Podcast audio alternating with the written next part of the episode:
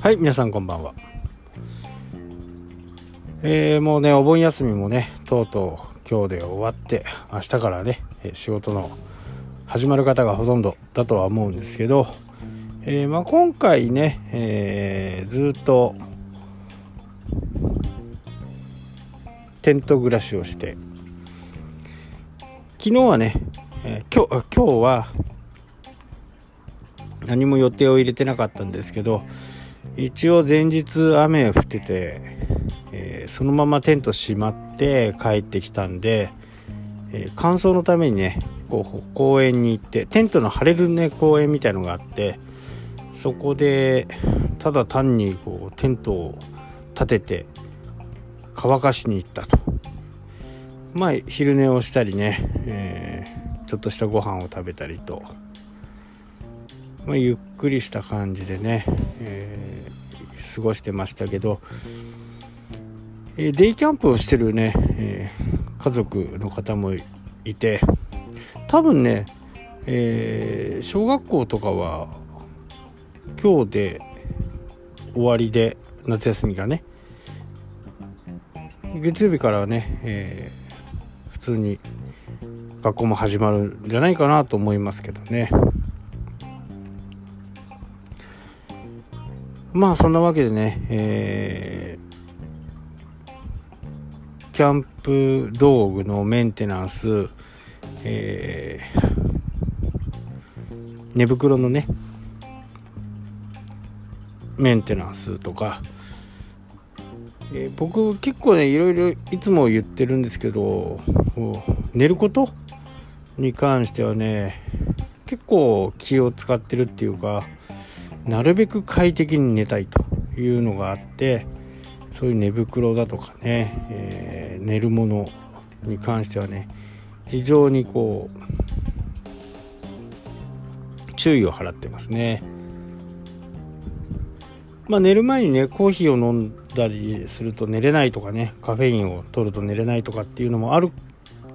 人もいると思うんですけど僕は全く関係なくて、えー、もう寝るところ寝る場所がねなんか良かったら結構な勢いで寝れるっていう感じですね。なので今日もね、えー、もう結構遅い時間になっちゃいましたけど今日もしっかり寝て。あと Apple Watch でねその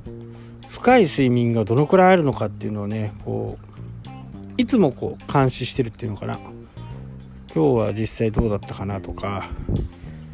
前と比べてどうだったかなとかっていうのをね、えしっかりこう自分の目で見てね、えー、実際の深い睡眠が何分ぐらいあったのか。その辺をこう管理してるとねすごくこういいというか分かるんですね体調がね自分の体調が。なのでこう出張とか行ったりして、えー、全然今までの環境じゃないところで寝てで Apple Watch を見るとねやっぱり睡眠の深さが違ったりとかまあその辺はすごく感じるようになったんでね。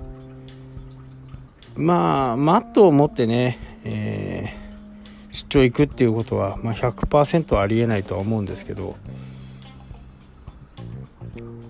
本当はねあの西川の、えー、エアーっていうねマットをね欲しいなと思ってます今ね。まあどんな感じで寝れるのかっていうところがね。なんかこう売ってるところでね市場市場っていうのかな。寝て、えー、確かめたりはしたことはあるんですけど、うん、やっぱり自分でやっぱり寝てみないとよくわからないんで。やっぱ睡眠はね本当に大事です。で睡眠負債っていうのも大体僕はねいつも睡眠貯金があります。なのでねあのー、もうどんなに遅くてもね1時ぐらいには寝ないと睡眠負債がねどんどんこう重なっていくんで。はいというわけで今日はこの辺で終わりたいと思います。それではしたっけ。